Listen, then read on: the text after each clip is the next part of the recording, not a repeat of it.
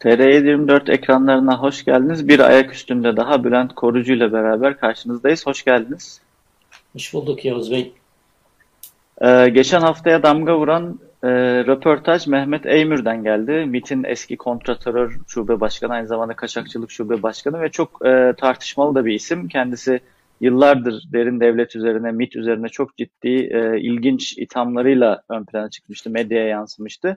Bu gündemle alakalı tabii neler dediği hafta boyunca konuşuldu ama burada en önemli herhalde sorulardan bir tanesi neden şimdi ve ne amaçlıyor sorusuydu. Ee, isterseniz buradan hemen başlayalım. Sizin kanaatiniz nedir? Neden Mehmet Eymür şimdi çıkıp böyle bir röportaj verdi? Bunları söyleme ihtiyacı hissetti.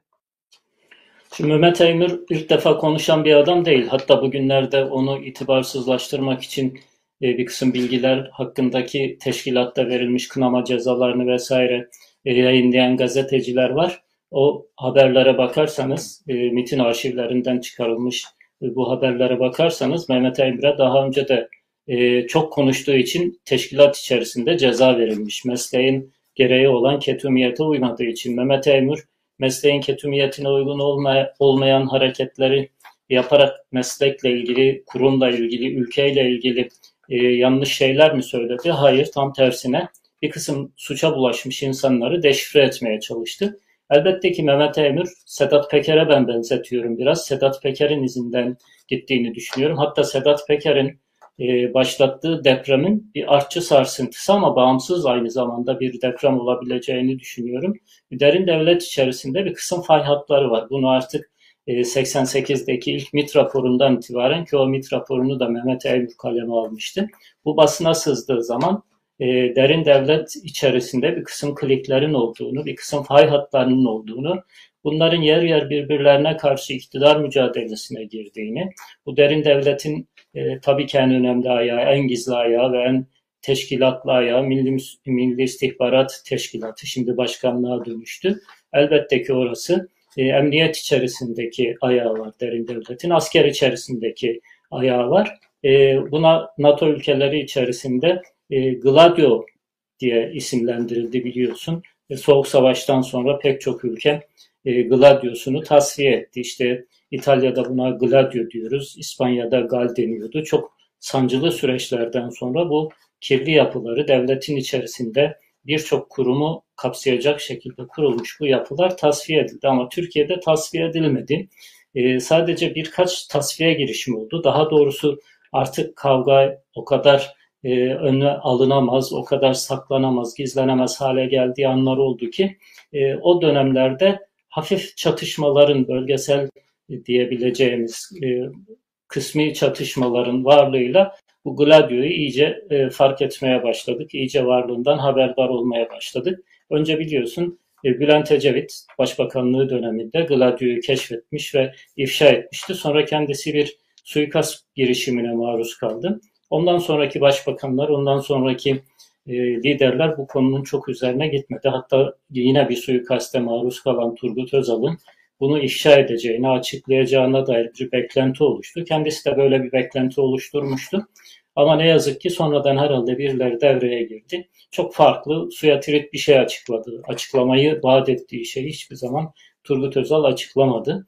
E, kendisine yapılan suikasti de aslında bu derin devletin organizasyonlarından birisi olarak görüyor. Şimdi Mehmet Eymür konusuna geldiğimizde Mehmet Eymür e, bu içerideki hem MIT'in kendi içerisindeki kliklerin savaşı hem de derin devletin e, MIT, MIT içindeki tabii o klikler çok da bağımsız değil. Derin devletin içerisindeki ya da o yer altındaki kirli yapı, görünmeyen yapının içindeki diğer ayaklarla da iletişim halindeler. Yani işte Mehmet Ağar'ın içerisinde bir şey var, bağlantısı var, bağlantılı olduğu ekip var. Mehmet Ağar'ın işte Mehmet Ağar Çakıcı'yı kullanıyorsa MIT'in içerisinde de Yavuz Ataş mesela Çakıcı'nın e, koruması, Çakıcı'ya pasaportu veren, Çakıcı'yı hatta Çakıcı için Mehmet Eymür diyor ki benim odamı bastı, silahla bastı hatta yumruklaştık e, ve Çakıcı'ya MIT pasaportunu temin eden, Çakıcı'yı bir MIT elemanı gibi dünyanın neredeyse her yerinde korumaya çalışan Yavuz Ataç'tı diyor.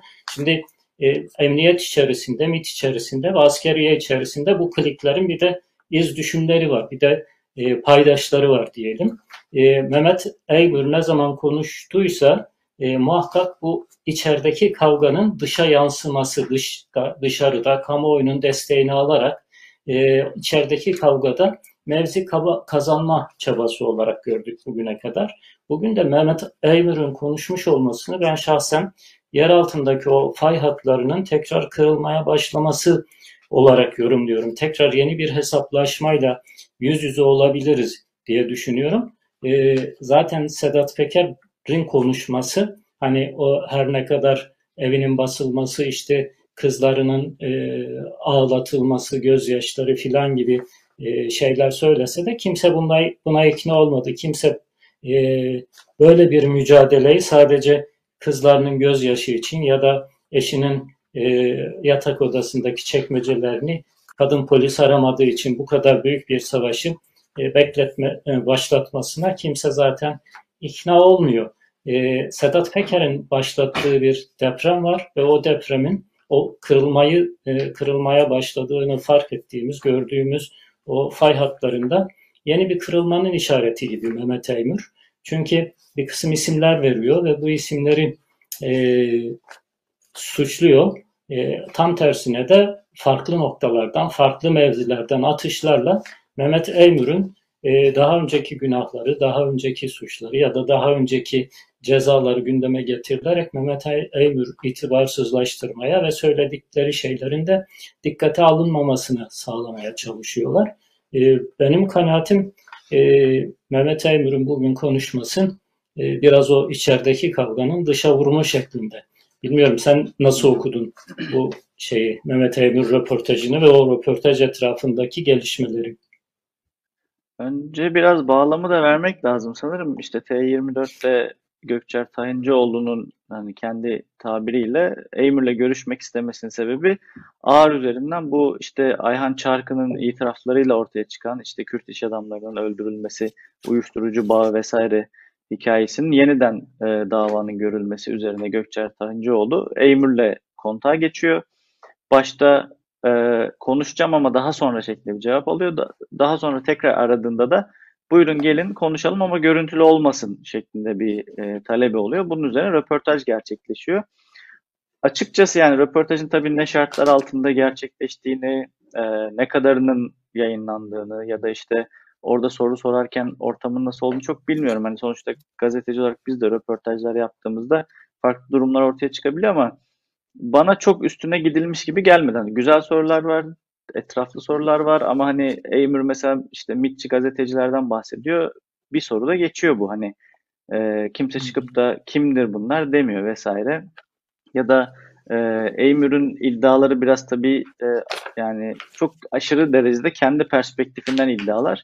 Bunlarla ilgili bir bağlam bir çerçeve de yoktur röportaj metninde. Dolayısıyla e, yani ilk okuyan için biraz ilginç bir hikaye gibi duruyor. Yani böyle tam anlamıyla bu ne demek istiyor, nereye varıyor çok anlaşılmıyor. Bu yüzden zaten biraz da çok tartışılıyor, konuşuluyor, ediliyor.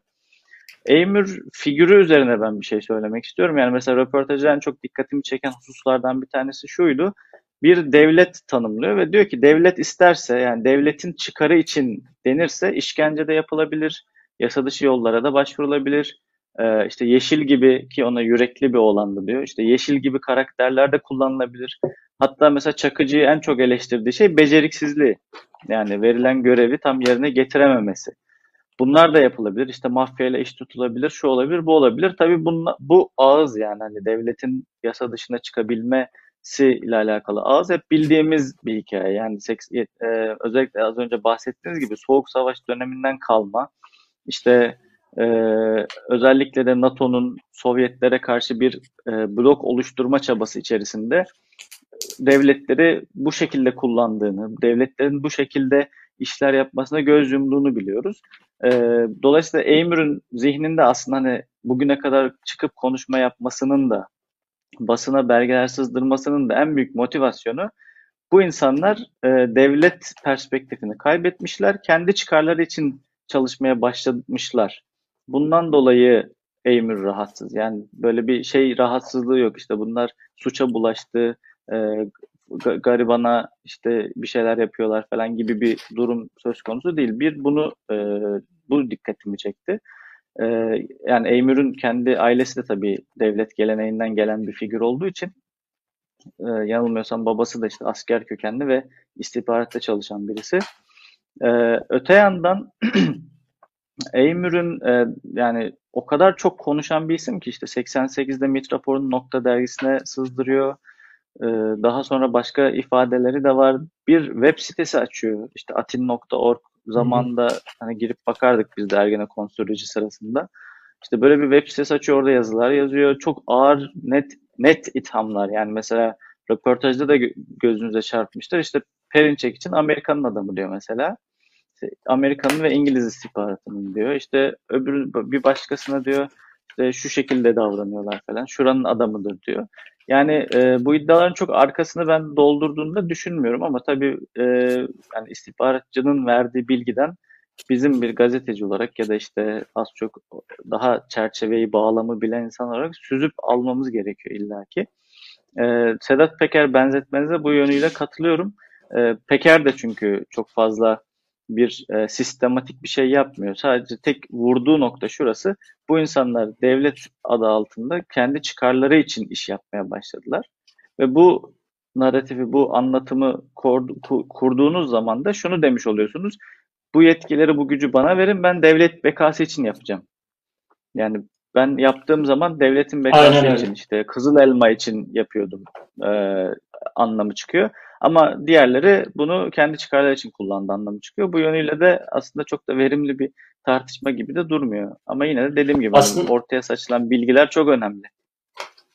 Aslında e, 3 Kasım e, Susurluk kazasının yıl dönümüydü. Susurluk kazası Türkiye'de bu tartışmaların en yoğun yapılabildiği e, yegane dönem neredeyse. Yani Ergenekon yargılamaları sırasında bile belki bu kadar yoğun tartışılmamıştı. Hatta e, hem Başbakan dönemin Başbakanı Mesut Yılmaz e, Kutlu Savaş'a o dönemki Başbakanlık e, Teftiş Kurulu Başkanı'na bir rapor yazdırmıştı. Hem de TBMM e, Susurluk Komisyonu diye bir araştırma komisyonu kuruldu ve bu komisyon e, çok e, iyi bir çalışma ortaya koydu. Çok güzel bir rapor hazırladı. Şimdi bunlar hepsi aslında bizim için bir başvuru kaynağı. Yani derin devletin izlerini bulabileceğimiz şeyler var ki e, Kutlu Savaş'ın e, raporunun bir kısmı da açıklanmadı. Yani devletin menfaatleri, yüce menfaatleri e, neyse o yüce menfaatler insan hayatından daha önemli demek ki. Ama tabii ki herkes üç aşağı beş yukarı tahmin ediliyor.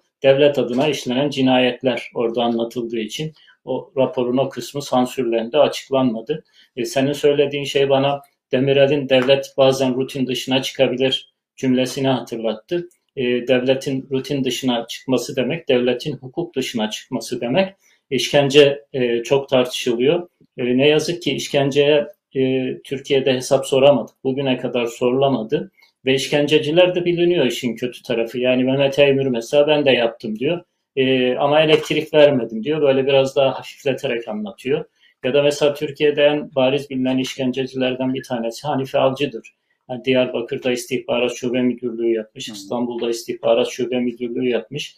Türkiye'de e, istihbaratın ve istihbarat mantalitesinin değişmesinde önemli rolü olan adamlardan bir tanesi. Bir kere yani e, şunu teslim etmek lazım. Bir açıdan iyi bir istihbaratçı, teknik istihbaratı Türkiye'ye getirenlerden bir tanesi. Ama bir taraftan da Mehmet Emir'in de dikkat çektiği gibi e, bir kısım PKK'lı e, militanları, teröristleri cezaevinden çıkararak e, tetikçi olarak kullanan, itirafçı denilen tetikçileri e, Türkiye'deki sisteme tırnak içinde söylüyorum kazandıran kişi Hanife Avcı'dır. Hakkında çok sayıda e, işkence ifadesi de var, işkence tanıklığı da var. Hatta eski baro başkanı rahmetli Tahir Elçi'nin avukatı da e, Hanife Avcı tarafından Tahir Elçi daha genç bir e, avukatken ya da henüz hukuk fakültesi öğrencisiyken Hanife Avcı'nın ona işkence yaptığına dair bir başvurusu da var. E, Mersin'de görev yaparken e, bir genç bir genci öldürdüğüne dair, işkencede öldürüp sonra kimsesizler mezarlığına gömdüğüne dair çok sayıda tanık var. E, Hanife Avcı'ya da herhangi bir şey olmadı. Hatta tam tersine Mehmet Eylül'de olduğu gibi Hanife Avcı da ya o zamanlar öyleydi. Gördük biz bizden öncekilerden ne gördüysek onu yaptık türünden e, çok absürt, çok saçma sapan ve hukukta hiçbir şekilde yer olmayan savunmalarla konuyu geçiştiriyorlar. Yani bizden öncekiler de yapıyordu, biz de yaptık ama o en azından şu anda bir kişi kesin yani öldürülmüş bir genç var kimsesizler mezarlığında e, cenazesi bulunmuş, cesedi bulunmuş e, bir genç var. Bunun ailesi ortada. E, bunun bile hesabı Hanife Avcı'ya sorulmadı. Türkiye'de işkenceye dair böyle bir cezasızlık var. Onun da ötesinde işkencecilerin bir pişkinliği var. Bunu e, kayıtlara geçirmek gerekiyor. Bunu söylemek istedim ama biraz önceki o fay hatlarının e, kırılması ya da fay hatlarındaki çatışmayla ilgili şu anekdotu da eklemem gerekiyor. Mehmet Eymür Hiram Abbas ekolünden bir adam istihbarat içerisinde ve Hiram Abbas'la ismi hep anılan birlikte teşkilata tekrar geri döndüler mesela ya da Mehmet Eymür e, teşkilattan ayrılmak istediğinde onu ikna edip e, teşkilatta kalmaya e, ikna eden, razı eden e, kişinin Hiram Abbas olduğu söyleniyor. Hiram Abbas biliyorsun e, yol ortasında kendi arabasının içerisinde uğradığı bir suikastla hayatını kaybetti ve e, tanıklar, tanıyanlar şunu söylüyorlar. Hiram Abbas tam bir silahşördür ve silah her zaman arabasında da çok kolaylıkla uzanabileceği bir yerdedir. Buna rağmen silahına hiç e, atılmamış, hiç silahını almaya çalışmamış. E diyorlar ki çünkü ya bu bir tahmin ama e, tahminin ötesinde şeyler de var. Hiram Abbas'ı iş arkadaşları öldürdü. Yani mensup olduğu teşkilattan tanıdığı insanlar olduğu için silahına davranmadı e, deniyor. Mehmet Eymür de bu şey içerisinde Hiram Abbas'la ilgili bölümleri de tekrar hatırlatıyor ve Doğu Perinçek öldürttürdü diyor Hiram Abbas'ı. Bunu daha önce e, birkaç sefer televizyon programlarında da söyledi. Ben o televizyon programlarına da tekrar dönüp baktım. E, Doğu Perinçek bunu yalanlama ihtiyacı bile neredeyse hissetmiyor. E, üstüne laf getiriyor, sözü geçiştirerek evet biz onun arabasının plakasını yayınladık, evet biz işte hepinizi ifşa ettik filan diyor. E, yanlış hatırlamıyorsam Necdet Adalı hadisesi de var. Yani ya Doğu Perinçek MIT içerisinde temsilcisi olduğu, sözcüsü olduğu e, Kliğin e, çıkarları doğrultusunda sahip olduğu gazetelerde ya da yayın organlarında, dergilerde e, karşı tarafın e, MIT yöneticilerini, karşı tarafın MIT mensuplarını deşifre ederek, ifşa ederek öldürülmesine bile yol açan bir kişi. Onun için e, Mehmet Emir mesela Doğu, Doğu Perinçek'in hiçbir şekilde dışarıya çıkarılmadan cezaevinde tutulmasını istiyor. Şimdi e, Mehmet Emir'in ismen farklı bağlamlarda zikrediyor gibi görünüyor ama ismen zikrettiği isimlere baktığımızda aslında o e, MIT içerisindeki e, klik savaşının hala devam ettiğini görüyoruz. Mesela Miktat Alpay'ın ismini e, zikrediyor ki Miktat Alpay'ın ismi bugün bir gazeteciyle ilgili de gündeme geldi. E, onu da ayrıca konuşuruz. Gazetecilerin e, MIT'le bağlantısı, MIT'in gazetecilere yaptığı manipülasyonlarla ilgili e, de bir bölümümüz olacak. E, Şenkal Atasagun'un ismini gündeme getiriyor. Doğu Perinçek'in ismini gündeme getiriyor. Kaşif Kozinoğlu'nun ismini gündeme getiriyor. Yavuz Ataç'ın ismini gündeme getiriyor. Yani hiç başka bir şey yapmadan bu isimleri alt alta sıraladığınızda bile bunun derin devlet içerisindeki klikler savaşının hala devam ettiğini gösteriyor. E tabii ki bunların önemli bir kısmı emekli ama istihbaratta emeklilik diye bir şey söz konusu değil. Hatta Kaşif Kozinoğlu hayatını da kaybetti. Bir rivayete göre Doğu Perinçek cezaevinde onu öldürttürdü e, iddiaları da var. E, çünkü cezaevinde çok e, kendisine yakın görüşteki insanlarla birlikteydi ama çok izah edilemez bir biçimde bir anda hayatını kaybetti. E, kalp krizi falan söylendi. E, bu insanların MIT'te şu anda hala uzantıları olduğu, bu kliğin MIT'te hala yaşamaya devam ettiğini e, söylemek için kahin olmaya gerek yok. Benim anladığım kadarıyla MIT, e, Mehmet Eymür e, bu isimler üzerinden e, bu isimleri suçlayarak bu isimlerin e, günahlarını ve suçlarını e, deşifre ederek MIT içerisindeki o klikler savaşında e, kendi ekibine, kendi MIT'te bıraktığı uzantılarına diyelim bir alan açmaya çalışıyor. Onlara bir mevzi kazandırmaya çalışıyor. E, benim e, görebildiğim, benim kanaatim bu.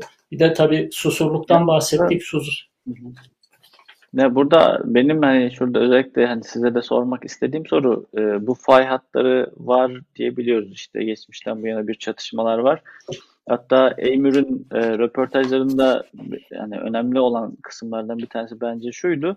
Bu işte Ergenekon sürecini bir bağlama oturtuyor. Yani normalde özellikle AK Parti'nin işte cemaatle bir savaşa girmesi, e, yok etme girişiminde bulunmasıyla beraber Evet, sanki yakın tarihimiz içerisinde hiçbir şey yoktu. Bir anda bir Ergenekon süreci başlatıldı. İşte cemaat bundan nemalandı. Sonra da işte cemaat bertaraf edildi. Ergenekon süreci de çöktü. Her şey yine eskisine döndü gibi bir hani anlatı bir e, hava var. Ama tam tersine aslında Ergenekon soruşturmaları da bu geçmişteki işte 88'den beri işte o MIT raporundan beri basında ortaya çıkan şeylerle beraber bunun bir uzantısı. Yani Susurluk'la Ergenekon çok da aslında birbirinden çok ayrılabilecek süreçler değil ve bu süreçler aslında doğal süreçler. Yani sonuçta e, bu bahsettiğimiz derin devlet iz bırakıyor ve bu bıraktığı izlerde dönem dönem işte hani azıcık biraz cesaret edebilen savcılar, hakimler aracılığıyla davalara konu edilebiliyor ya da siyasi otoritenin belli noktalarda devreye girmesi, arkasında durmasıyla e, bunlar bir şekilde gündeme de getirilebiliyor. Mesela o dönem de ilginç gelmişti bana. Yani Ergenekon süreci başladı, mahkeme süreci başladı. Bir sürü gazeteci Ergenekon'la ilgili tanıklıklarını anlatmaya başladı. Yani İsmet Berkan uzun bir seri yazmıştı hatırlarsınız o dönem. Can Dündar yine o dönem Ergenekon'la ilgili uzun bir seri yazdı. Ve yani o zaman işte hani okuyucu olarak ya da bir vatandaş olarak baktığınızda şu soruyla karşı kalıyorsunuz. Ya bu biliniyordu madem neden hiç gündeme getirilmedi, hiç konuşulmadı. Neden hiç e, üzerine gidilmedi de şimdi dava ortaya çıkıp tekrardan popüler hale gelince gazeteciler bir anda hatırlamaya başladılar. Bu ilginç bir soru bence. Burada da yine aynısı oldu. Yani Eymür çıktı yine bir şeyler anlattı. Bir sürü gazeteci mesela işte az önce e, bahsettiğiniz mesela Lube Ayar e, Habertürk'ten kovuluşunu anlatıyor. E, Miktat Alpay'ın onu kovdurduğunu, kendisine Eymür'ün söylediğini e, aktarıyor ve Fatih Altaylı'yı da Miktat Alpay'la çok yakın ilişki içinde olmakla suçluyor. Hatta yani işte MİT'ten birinin e, ricasıyla böyle bir şey yapmakla suçluyor. Yani bunların böyle sadece hatırlandığı, işte gündem oldu, trend olduğu dönemlerde konuşulması açıkçası bana ilginç geliyor. Dediğiniz gibi o yüzden de bu fay hatları demek ki kıpır diyor hissiyatı oluşuyor. Ee, zannedersem de bu hani sizin e, daha önce Peker benzetmesiyle de beraber e, fay hatlarının tekrar ortaya çıkmasından büyük sebebi herhalde iktidardaki gerileme ve iktidarın değişeceği düşüncesi e, gibi düşünüyorum. Bilmiyorum yanılıyor muyum? Yok ben de o konuda sana katılıyorum. Ee, yani yeniden mevzi kazanma, yeniden konumlanma e, savaşı var. Bu savaşın e, verildiği cephelerden bir tanesi de MIT ve e, derin devletin e, dışa yansıyan unsurları. Ergenekon'la ilgili önemli bir aslında açılım sağladın, önemli bir şey söyledin sen.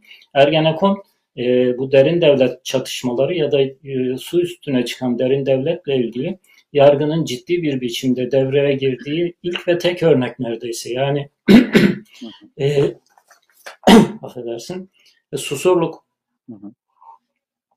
Susurluk e, olayında yani 3 Kasım'da yaşanan o e, kazada e, devlet, mafya, siyaset, bürokrasi, mafya, siyaset üçgeninde e, bir ifşa söz konusuydu. Affedersiniz. E, onun bile e, mahkemeler, yargı çok fazla üzerine gitmedi. E, o bile çok böyle suya tirit soruşturmalar ve sonuçsuz yargılamalarla kapatıldı işte. Mehmet Ağar'a bile e, ki yıllarca sonra Ergenekon şeyleri de devam ederken, yargılamalar da devam ederken e, en son o hani adından çok söz edilen ve işte kumpas davaları kurdu filan e, denilen yargı tamamen tasfiye olduktan sonra yani Ergenekon'un üzerine gidebilen, Mehmet Ağar'ın üzerine gidebilen, Güneydoğu'daki faili meçhullerin üzerine gidebilen yargıçlar ve savcılar tasfiye edildikten sonra Mehmet Ağar hakkında da artık mızrak da çuvala sığmadığı için e, örgüt kurmuş ama o e, söylenen cinayetleri işlememiş. Herhangi bir icraatı olmamış, herhangi bir faaliyeti olmamış. E, dev, devleti ele geçirmek ve devlet gücünü farklı şeyler, yanlış şeyler için e, kullanmak üzere bir örgüt kurduğu e, bütün baskılara ve bütün sulandırma girişimlerine rağmen e, kayıt altına alındı ve Mehmet Ağar'a çok böyle cüzi hani neredeyse at hırsızlarına verilecek türden bir ceza verildi. O cezayı da işte Sedat Peker'in açıklamalarıyla daha sonra ortaya çıktı. E, şeyin Azeri iş adamı Mübariz Mansimov'un neredeyse bir saraya dönüştürdüğü, yakınlarına helikopter pisti kurduğu bir e, cezaevinde, saray cezaevinde e, bir 3-5 ay tatil yapacak şekilde e, cezasını çekti ve çıktı. E, Ergenekon davalarını bu Gladio süreçleri ya da işte susurluk süreçleri, derin devletle hesaplaşma süreçlerinde tamamen farklı bir yere koyabiliyoruz. Ki Susurluk e, yargılama daha doğrusu tartışmaları sırasında Susurluk Komisyonu'ndan bahsettim ben. Susurluk Komisyonu e, birçok tanık dinledi ama mesela Veli Küçük'ü dinleyemedi. Düşünebiliyor musunuz? Ya da işte o dönemin MİT Müsteşarı Teoman Koman'ı e, dinleyemedi. E, Veli Küçük'e meclis komisyonu çağrı gönderdi ve meclis e, Veli Küçük meclis komisyonuna neredeyse hakaret edercesine bir cevap gönderdi ve meclis komisyonu Veli Küçük'ü dinleyemedi. Düşünün ki meclisin dinlemeye başaramadığı Veli Küçük'ü Ergenekon savcıları Ergenekon yargılamaları sırasında sorguya çektiler, hakkında iddianame hazırladılar ve Veli Küçük tutuklandı. Veli Küçük sadece bir örnek. E, bugünkü tartışmalar sırasında da benim en çok korktuğum şey o. Ortada devre e, yargı olmadığı için yani hakemdir yargı. E, bu tartışmalarla ilgili, bu suçlamalarla ilgili ya da bu kapışmayla ilgili, bu fay hatlarıyla ortaya çıkacak enerjiyi bastıracak ya da bu enerjinin ortaya çıkardığı yıkımın enkazını kaldıracak bir yargı yok. E, bunu bu tartışmayı sağlıklı bir biçimde kamuoyuna iletecek bir medya yok.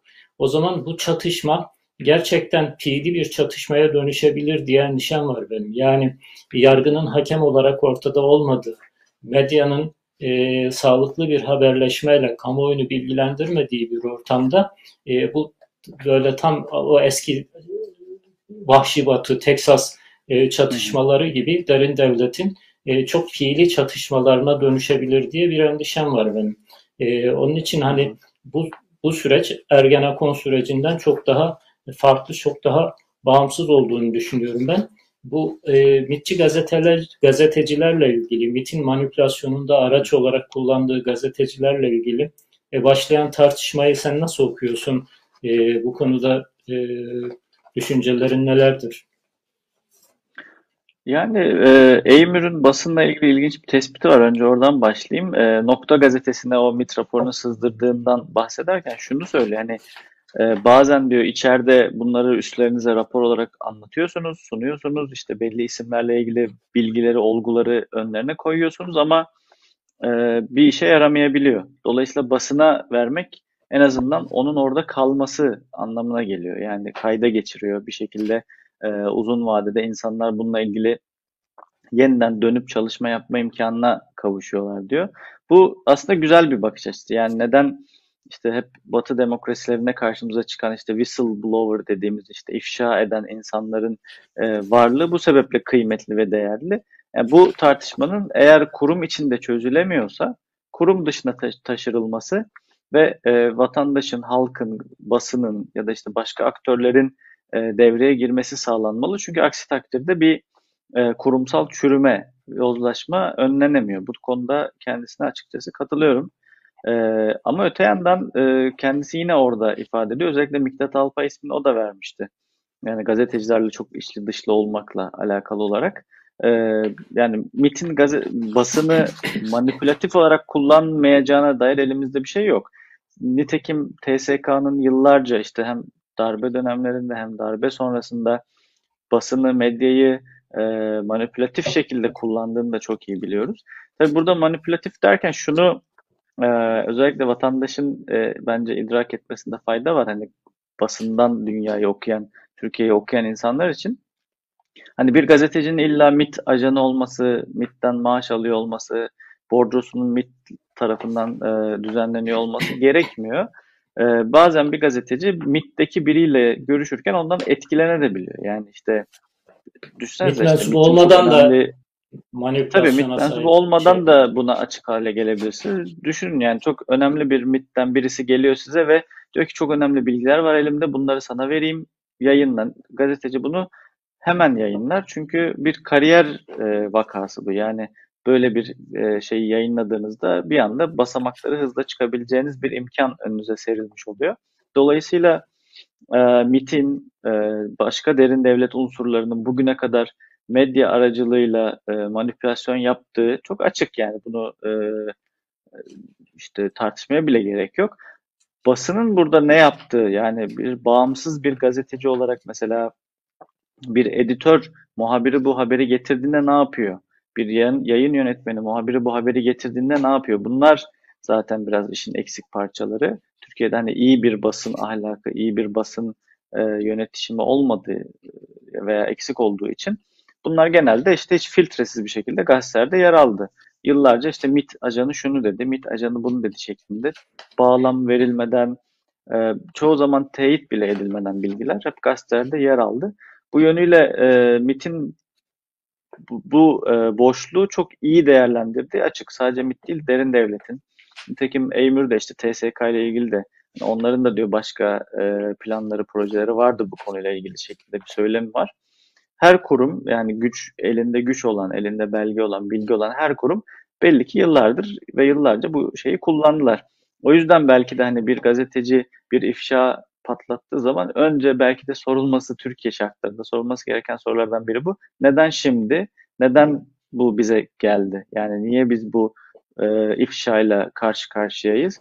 Biraz da zaten bunu yapmaya çalışıyor. İşte Sedat Peker'in başından beri neden şimdi konuşmaya başladığını sorduğumuz gibi burada da benzer bir süreç var. Ama hani isim isim gidebiliriz veya geçmişteki örneklerden e, MIT ile ilişkili gazeteciler konusunda irdeleyelim derseniz ben topu size atayım. Siz daha tecrübelisiniz bu konuda.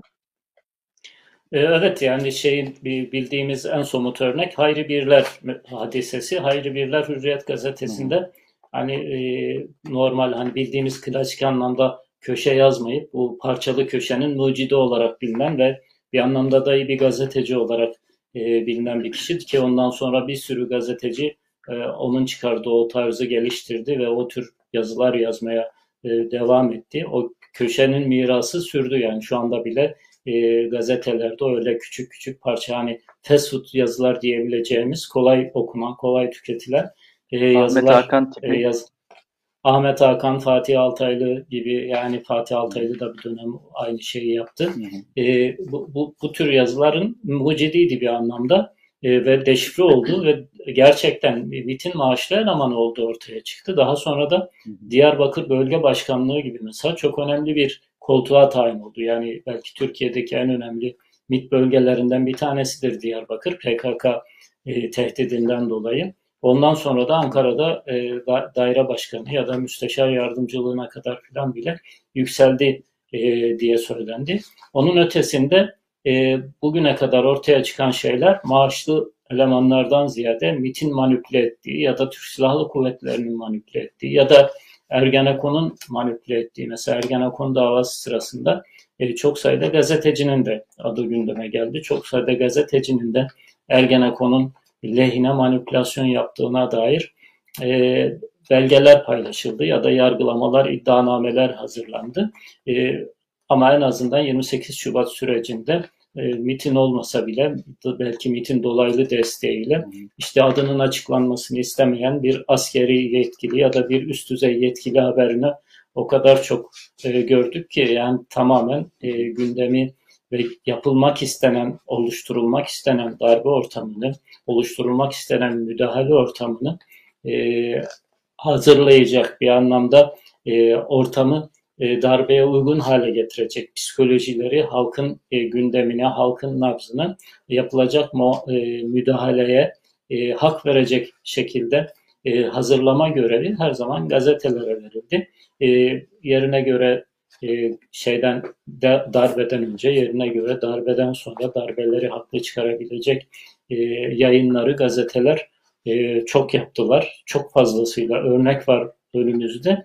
Onun için Hani e, Türk medyasının e, ki darbelerin MIT'ten bağımsız olduğunu, ki o dönemde e, MIT tamamen Türk Silahlı Kuvvetleri'nin kontrolündeydi. Müsteşarı e, çoğunlukla bir kor general, bazen de bir or general ataması yapılarak e, personelin büyük çoğunluğu Türk Silahlı Kuvvetleri'nden seçiliyordu. Türk Silahlı Kuvvetleri'nin bir yan kuruluşu gibiydi Milli İstihbarat Teşkilatı. Ki Demirel'in de gene e, onu da e, böyle e, biraz muzip sözlerinden bir tanesiydi bu. Yanlış hatırlamıyorsam işte bir Afrika ülkesini söylemişti. Buradaki darbeyi haber veriyor MİT ama Türkiye'deki darbe hazırlıklarını söylemiyor demişti. E, çünkü o hazırlıkların içerisinde bir kurumdu. Yani 12 Eylül'ü düşündüğünüz zaman Çorum'dan bağımsız düşünemezsiniz. Kahramanmaraş e, katliamından bağımsız düşünemezsiniz. E, orada da birçok bir ok e, Milli İstihbarat Teşkilatı'yla iltisaklı, bağlantılı ya da doğrudan görevli bir kısım isimlere çıkıyor. E, zaten içinde olduğu, organize ettiği darbeyi e, siyasilere de e, Milli İstihbarat Teşkilatı hiçbir zaman haber vermedi. Hatta tam tersine işte 10, 28 Şubat sürecindeki medya ortamını hatırlayın. İşte e, şeyin e, bir askeri yetkiliye dayanan haberlerin ötesinde e, işte başbakanlıktaki bir iftar yemeğini ben, ben çok saçma buldum. O iftar yemeğini çok gereksiz buldum. E, beni çağırsalardı mesela gitmezdim. Gerçi e, tamamen dini liderler vesaire filan gibi bir şablonla çağrılmıştı. Bu bir gövde gösterisiydi. Mantıksız saçma bir iftardı. Ama oradan yani e, 20-30 tane sakallı ihtiyar amca e, şalvarlı, sarıklı ihtiyar amca geldi iftar yemeği yediler başbakanlıkta diye devlet elden gidiyor fırtınası koparmakta e, tamamen darbeye hı hı. meydan hazırlamak, zemin hazırlamaktı diye düşünüyorum. E, hı hı.